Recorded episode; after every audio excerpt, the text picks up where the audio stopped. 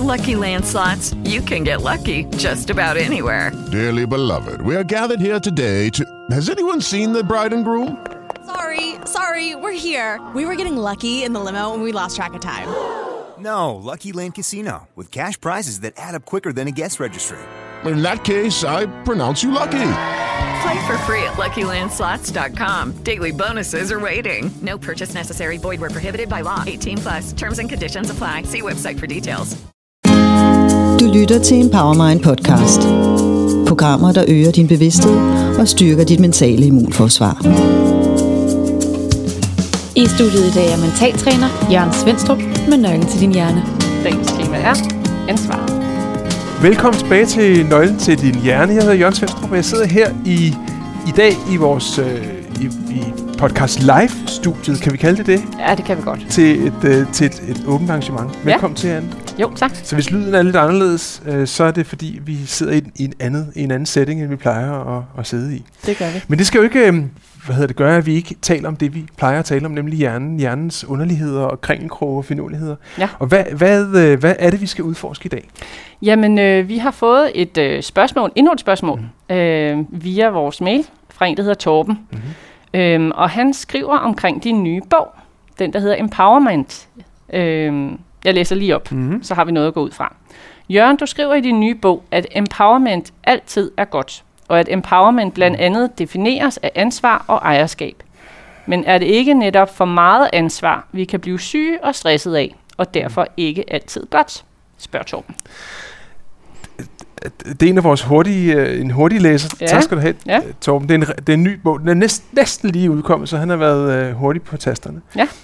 Men det gør ikke spørgsmålet uvæsentligt. Det er faktisk et ret vigtigt spørgsmål, for det er rigtigt, at jeg kommer med øh, blandt andet kommer med et postulat om, at empowerment altid er godt, og altid, det er jo ret tit. Ja. S- øh, og det, jeg synes, der er interessant nu med Torbens spørgsmål, det er, at de slutsatser, Torben drager undervejs, ikke er helt skudt ved siden af. Nej. Så, så, så, så meget af det er faktisk rigtig rigtigt, at det Torben siger. Så lad os, lad os lige se på det, sådan uh, en, en ting ad gangen, ja. øhm, og nuancere det. Altså, først og fremmest, så kan man sige, empowerment, og det har vi jo lavet, det har vi jo tidligere lavet et program om, hvad det egentlig er. Det er jo noget, vi hos Empower Mind, sjovt nok, er lidt specialister i. Ja.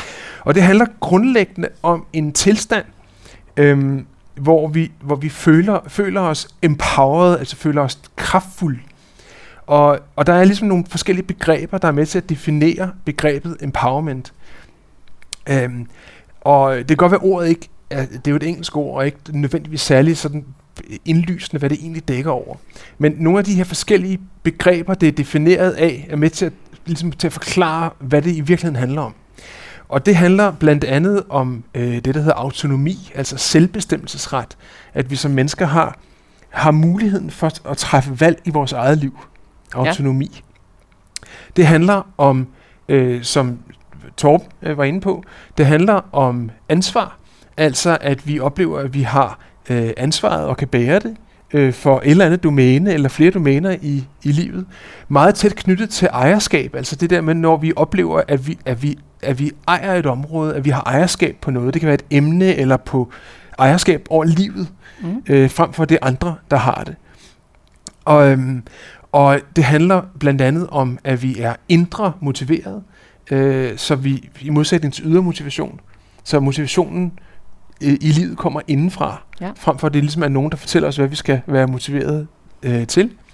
Øh, og så handler det om det, der hedder efficacy, øh, som i virkeligheden er sådan en omskrivning af, af selvtillid eller tillid til egne evner, som også kan, kan, kan beskrives som sådan en mestringsoplevelse. Så det vil sige, og så lige kontrol. Altså når vi sådan har kontrol over noget, mm. når vi har selvbestemmelsesret, vi føler, at vi kan mestre vores situation, øhm, så er det så er det det, der ligesom, så er det det, der bor inde under den der empowerment-hat. Men kan man så ikke sige, at altså, ligesom Torben han også siger, at kan det ikke også være for meget med alt den her kontrol? Øh, hver ting kan i virkeligheden være for meget. Ja. Men, og, men der, når jeg, når jeg postulerer, at empowerment, altså oplevelsen af at være empowered, altid er godt, Ja. så er, det, så er det fordi, at når vi har de her forskellige faktorer, dem kan vi have i vari- varieret grad i vores liv, men når vi har den der følelse af, at vi ligesom er ovenpå, og vi har styr over livet, og vi mestrer det, vi har gang i, og Der er ikke noget, vi er usikre på, eller sådan... Øh. nej, vi har Ja. en helt grundlæggende oplevelse af at være oven på situationen, Ja. i stedet for at hænge øh, på kanten af den. Ja. Og, og det er øh, det er trivselsskabende.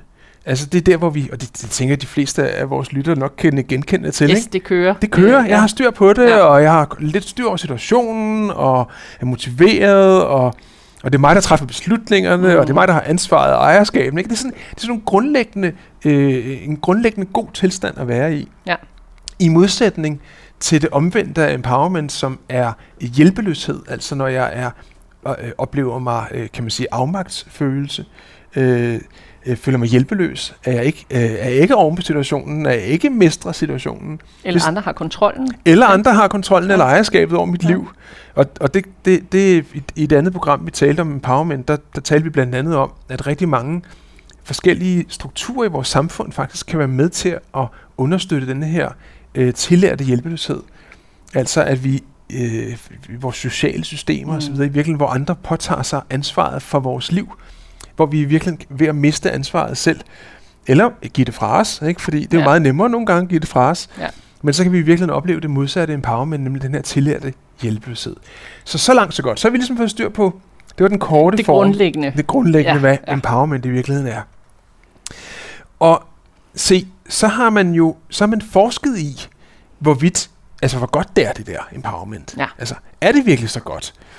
Og der har man blandt andet lavet et studie, som blev, som, som var ret meget, at der blev endda lavet en TED-talk øh, på baggrund af det studie for nogle, øh, for nogle år siden, hvor man undersøgte, øh, når, når læger øh, sad med, med mennesker, der var meget, meget alvorligt syge, Mm. og øh, gav dem, øh, kan man sige, valget gav dem muligheden for at træffe nogle beslutninger og få selvbestemmelsesret og kontrol over situationen og ejerskab, hvor man blandt andet spurgte, om man skulle fortsætte behandlingen eller afslutte behandlingen, hvis der sidder et ægtepar, den ene er meget, meget syg og øh, uhelbredelig syg osv., mm. hvor at når, når, når de her mennesker, der øh, var med i undersøgelsen, fik stillet de her valgmuligheder, og faktisk fik muligheden for at tage øh, øh, ejerskabet over situationen, så følte de sig ikke empowered. Okay. De følte sig i virkeligheden faktisk ikke i stand til at træffe de her meget vigtige beslutninger. Det var måske lidt for meget ansvar. Jamen, det, Eller var, det var nemlig lige akkurat Ja. det, det var. Ja. Og, så, og derfor så, øh, kom, på baggrund af blandt andet den her undersøgelse, der konkluderede man så, jamen så er empowerment jo ikke altid godt. Nej. Fordi hvi- hvis man, nu, hvis man nu giver folk noget, de ikke vil have, ikke? Mm. ansvaret for noget, man de faktisk ikke er i stand til at, at, at håndtere. Ja. Øh, og det der... Øh, og, og, så det er, jo, det er jo sådan en ret centralt, øh, kan man sige, øh, budskab i hele den her Mm. empowerment-udforskning. Og det, jeg synes er specielt spændende ved det her, det er, at som jeg ser det, er det i virkeligheden en fejlslutning. Fordi det, de her mennesker fik mulighed, øh, da de fik valget i situationer, hvor de i vir- virkeligheden ikke var stand til at træffe valget, Mm. så er det ikke empowerment. Fordi så oplevede de ikke en mestrings, hvad hedder det, situation. De mestrede ikke den situation, de var i. Og fordi de ikke mestrede eller oplevede, de mestrede situationen, var de ikke i stand til at påtage sig ansvaret. Hvad vil man så kalde det i stedet for? Jamen, det var i virkeligheden, og der, du, du var faktisk lige omkring det før, Anne, fordi i virkeligheden fik de i de, den her situation mere ansvar, end de kunne bære mm. Mm. i situationen. Og det er det, er det modsatte empowerment. Mm. Altså, det vil sige, øh, for lidt ansvar, øh, når jeg får frataget ansvar, så er det, kan jeg føle den her oplevelse af, af hjælpeløshed. Ja. Men får jeg for meget ansvar, så kan jeg også opleve mig hjælpeløs, fordi jeg ikke føler mig i stand til at træffe beslutningerne i den situation, jeg er i. Så det vil sige, det her, det handler sådan set ikke om, hvorvidt empowerment ikke altid er godt, men det handler om, om vi kan få for meget ansvar. Mm. Så derfor er der i virkeligheden i Torbens, det, han har lavet sådan en logisk, altså, hvad er det, han skriver? Om empowerment altid er Altså godt. godt, det, ja. det defineres blandt andet af ansvar og ejerskab, Ja. ja. men kan man ikke få for meget af det at blive syg Mm. af det? Og er det derfor i virkeligheden ikke altid godt? Ja. Så, så min konklusion vil stadigvæk være, jeg vil fastholde, empowerment er altid godt. Men ansvar, for meget ansvar, er ikke altid godt. Og der tænker jeg også, der ligger i, i, i Torbens spørgsmål også en anden lille interessant ting. Nu, nu nørder vi virkelig i Ja, ordene, ja, ikke? ja, ja. Øh, men ansvar og ejerskab kan ofte ud, altså tales, i talsættes samtidig. Ikke? Mm. Altså, du har ejerskab og ansvar for din situation. Ja. Der er dog en stor væsensforskel på de to begreber, fordi ansvar er noget, du får tilbudt, Ja. men øh, ejerskab er noget, du har. Ja. Så det vil sige, at en antagelse her kunne være, at vi ikke kan få for meget ejerskab, fordi det er noget, jeg i virkeligheden tager på mig. Ja. Jeg tager ejerskabet på mig. Mm. Og der tager jeg det ejerskab på mig, jeg kan klare. Det er det, jeg har ejerskab for. Men at ansvar, der ligesom kommer udefra, eller ofte kommer udefra, at det bliver pålagt et ansvar, eller får muligheden for at tage et ansvar, der kan vi i virkeligheden i mange situationer øh, få for meget af det. Men kan man ikke også få for meget ejerskab så? Er, er det ikke muligt? Jo, jeg kan jo, altså, jeg kan jo påtage mig ejerskabet over noget, som jeg bagefter kan finde ud af, at jeg ikke mestrer. Ja. Der er dog stadigvæk en væsensforskel på, om det er noget, jeg selv har påtaget mig, eller det er noget, jeg har fået af Men blevet andre. pålagt. Blevet måske. pålagt, ja. ja. Og det, skal, det tror jeg, vi skal kigge lidt, lige akkurat der skal vi kigge lidt nærmere på. Mm. Og når, når det her også er, øh, tænker jeg, interessant at tale om i, i kan man sige, coaching-sammenhæng, så er det fordi, at en hjørnesten i coachingen, altså vi har nogle forskellige hjørnesten mm. I coachingen. Øh, et af hjør, eller en af de her hjørnesten er i virkeligheden ejerskab og ansvar. Og, og fordi det, der sker, når vi er indre motiveret, som jeg kort var omkring før, det er, at jeg får ejerskab over det, jeg har gang i. Øh, det er en indre drivkraft, jeg har. Og når jeg har ansvaret for en situation, så har jeg muligheden for at gøre noget ved det. Mm. I modsætning til, hvis jeg får ansvaret af andre, så er det ikke sikkert, apropos mestringsoplevelse, så er det ikke sikkert, at jeg egentlig kan håndtere det. Nej. Så det, der er hele, øh, kan man sige, på mange måder er nøglen i coaching, det er, at vi helt grundlæggende som coaches tænker, at ansvaret er bedst placeret hos det menneske, der sidder foran os. Og at det er ikke mig, der er... Jeg ved ikke som coach, jeg aner faktisk ikke, hvor meget det menneske er i stand til at håndtere af ansvar. Nej.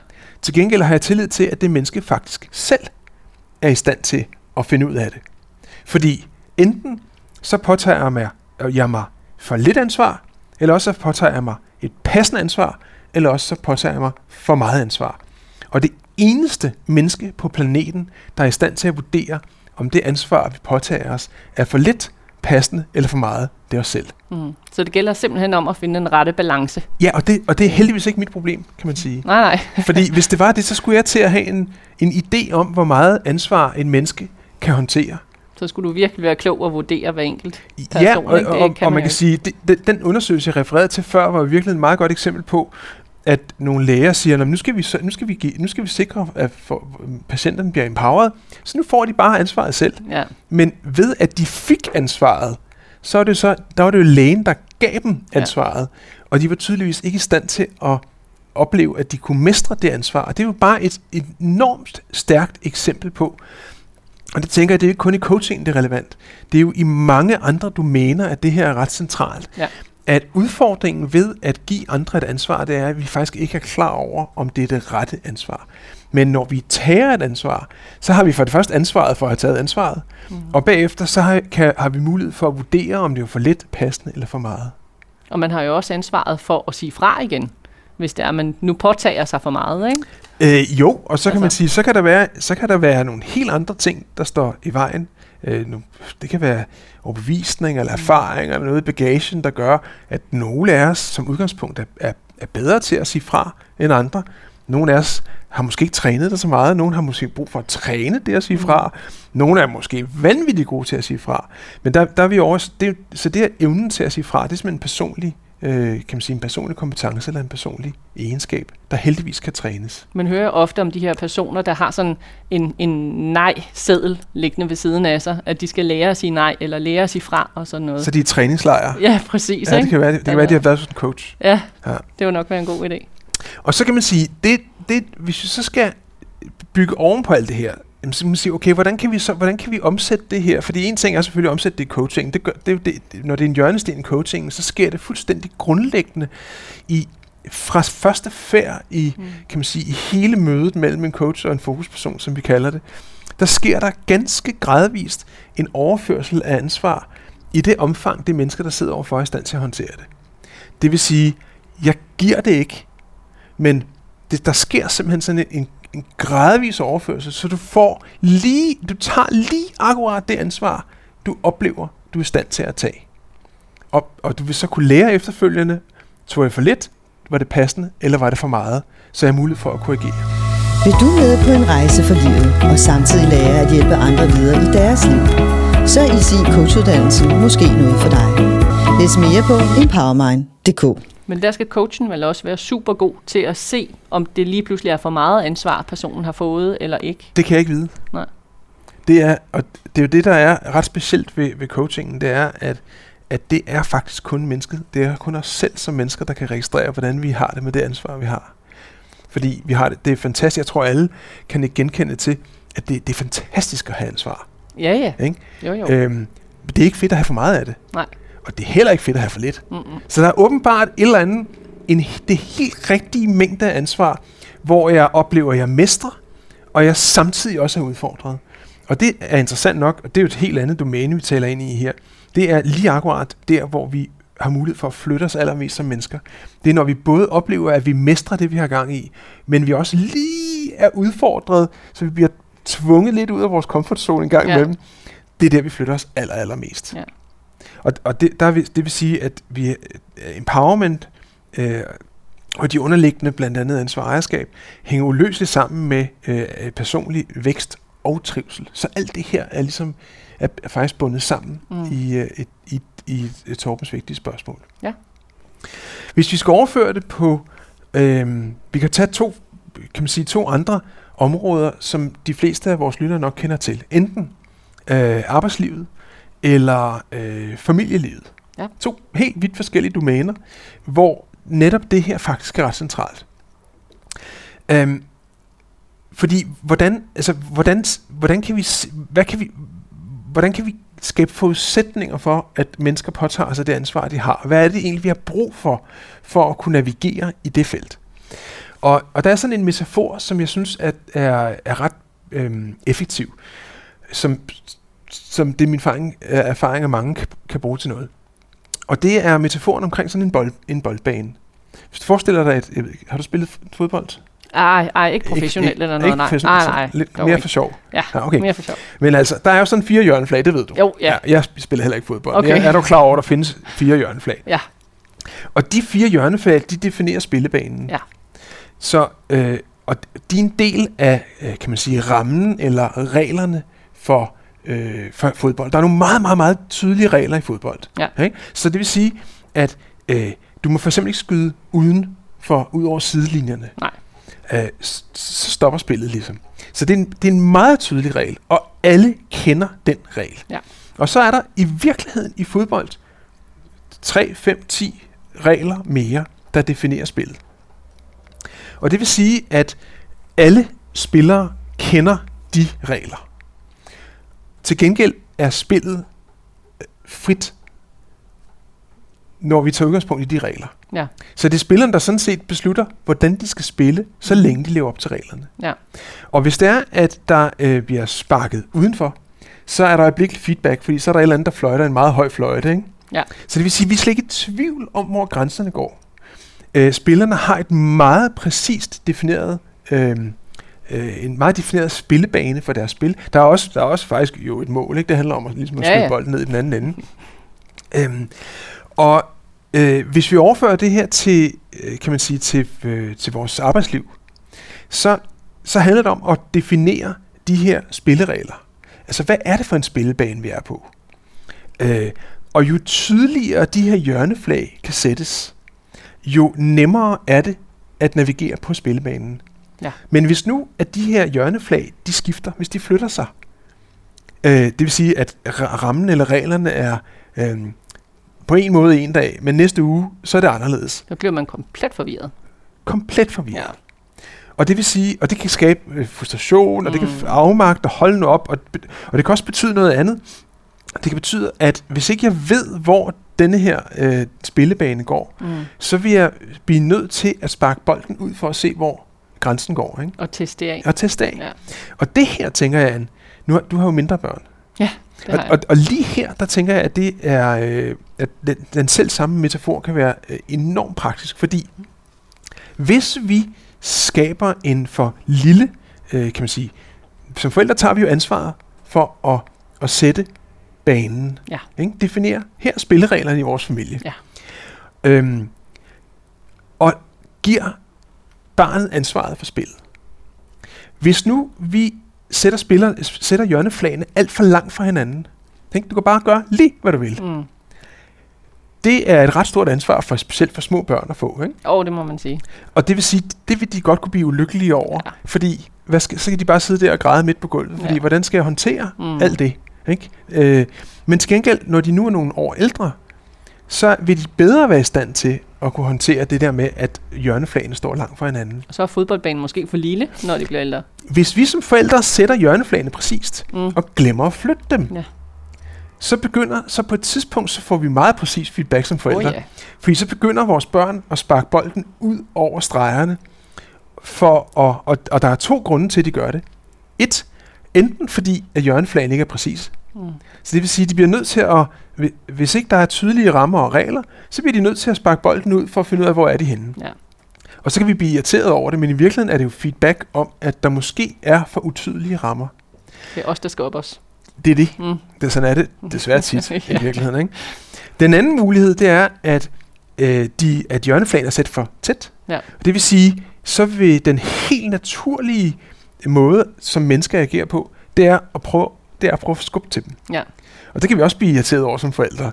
Men Ja, det er ja. måske også feedback om, at vi måske har sat de her hjørneflag og lavet spillebanen mindre, end det barn, vi har, er klar til nu. Ja. Fordi børn har det jo med at udvikle sig. Lige så vel som medarbejdere har det med at udvikle sig. Så det vil sige, at den spillebane, der blev defineret for et halvt år siden, eller for en måned siden, er måske ikke den samme spillebane, der bør være defineret nu. Mm. Og der tænker jeg, at, øh, at et, kan man sige, sådan en ledesnor eller en rettesnor for os, og det kan vi jo være glade for, både som ledere og som forældre, det er, at vi får feedback, hvis ikke spillebanen er, som den skal være. Enten hvis den er upræcis, hjørneflagene er ikke sat tydelige, eller hvis det er sådan, at vi har glemt at tilpasse spillebanen til der, hvor vores øh, spillere er. Om det så er børn eller medarbejdere.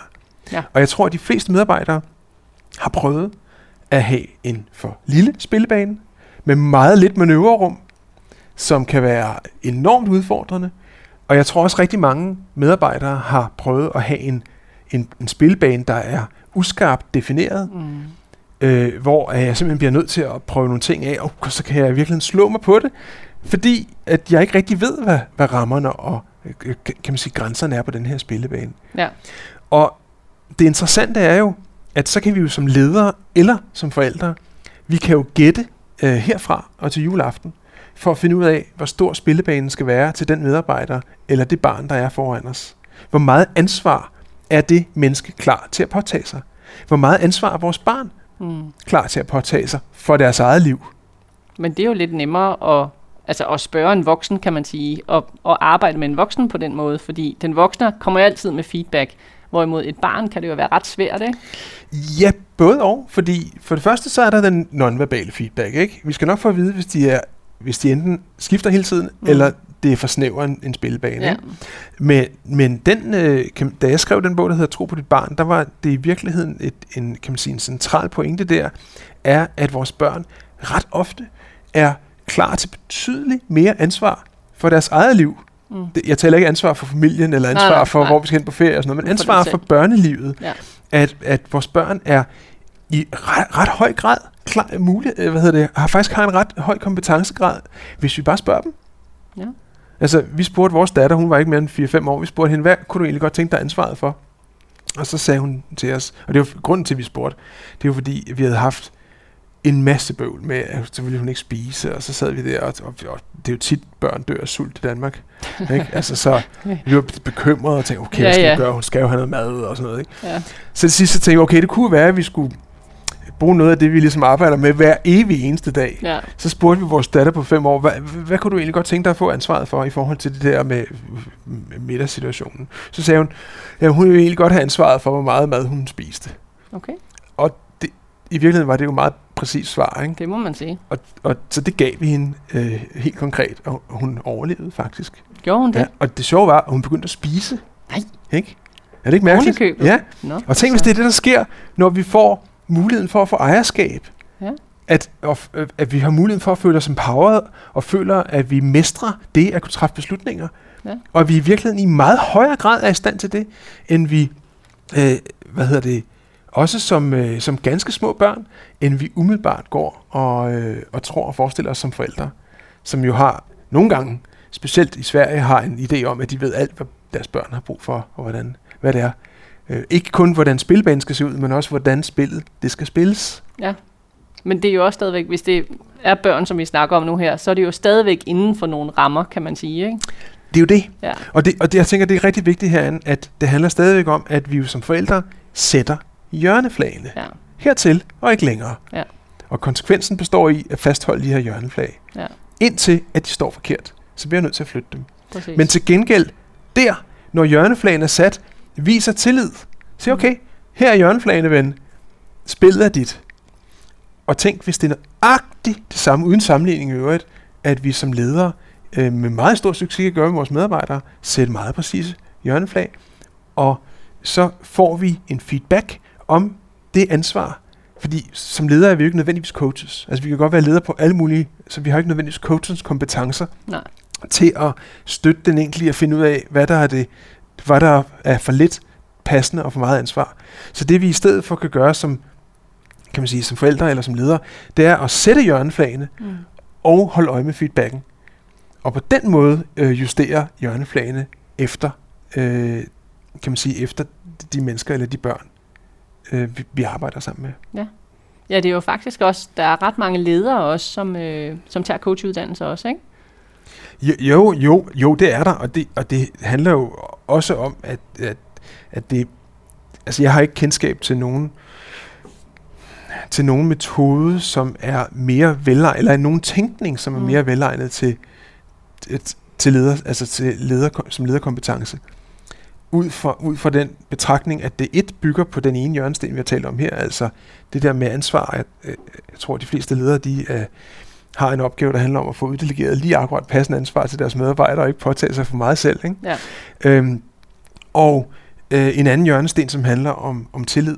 Mm. Fordi når hjørneflagen er sat, så bliver jeg nødt til at vise tillid til, at spillet det bliver spillet ordentligt. Ja. Og, så der er en, der er en grundlæggende coachkompetence, som er, som er vigtig, ikke kun i forældreskabet, men også i lederskabet. Ja, Mm. I mange henseender faktisk, Ja, ikke? jo. Næsten alle. Flere og flere. Ja. ja.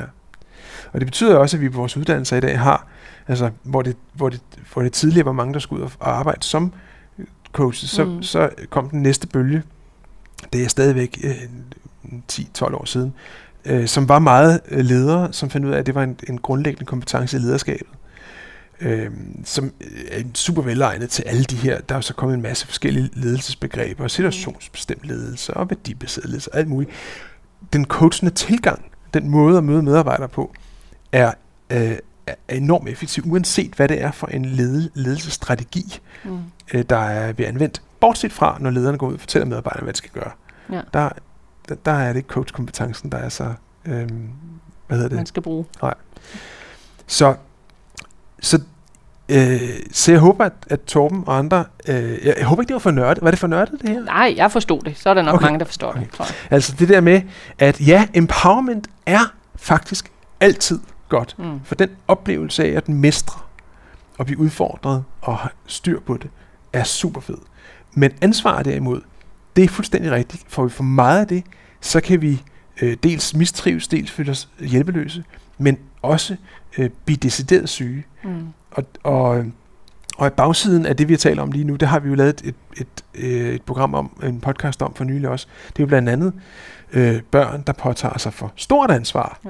Ja. Øhm, og gaber simpelthen over alt for meget, ikke? Og, og, og, og, og dermed kan, faktisk kan blive ret syge af det. Ikke? Så, Ja. ja. så, så det er, det er en, en balance, og sådan er det, som jeg tidligere har nævnt, så er det sådan med ansvar, ligesom med salt. At det er, det er super vigtigt for, at vi får noget salt. Får vi for meget, kan vi dø af det. Ikke? Jo, jo. ansvar, der er det, altså det vil sige, der er sådan en, en bell curve, hvor for lidt og for meget er virkelig skidt, Ja. men passende salt og ansvar og alt muligt andet, det er faktisk ret afgørende for, at vi trives som mennesker. Så den rette balance Ja. i alt, hvad vi laver og foretager os. Simpelthen. Det er det, det kommer an Det på. er bare det. Mm. Bare i Bare. forstand. så nemt ja. er det. Mhm. Ja, men øh, skal vi ikke sige, at det var det? Mm, jo. Så øh, ja, tak for det, og øh, tak til Torben for sit spørgsmål. Øh, har du nogle spørgsmål, så er du meget velkommen til at skrive til os til podcast Tak for i dag. Tak for det. Du har lyttet til Empowermind podcast. Programmer, der øger din bevidsthed og styrker dit mentale immunforsvar.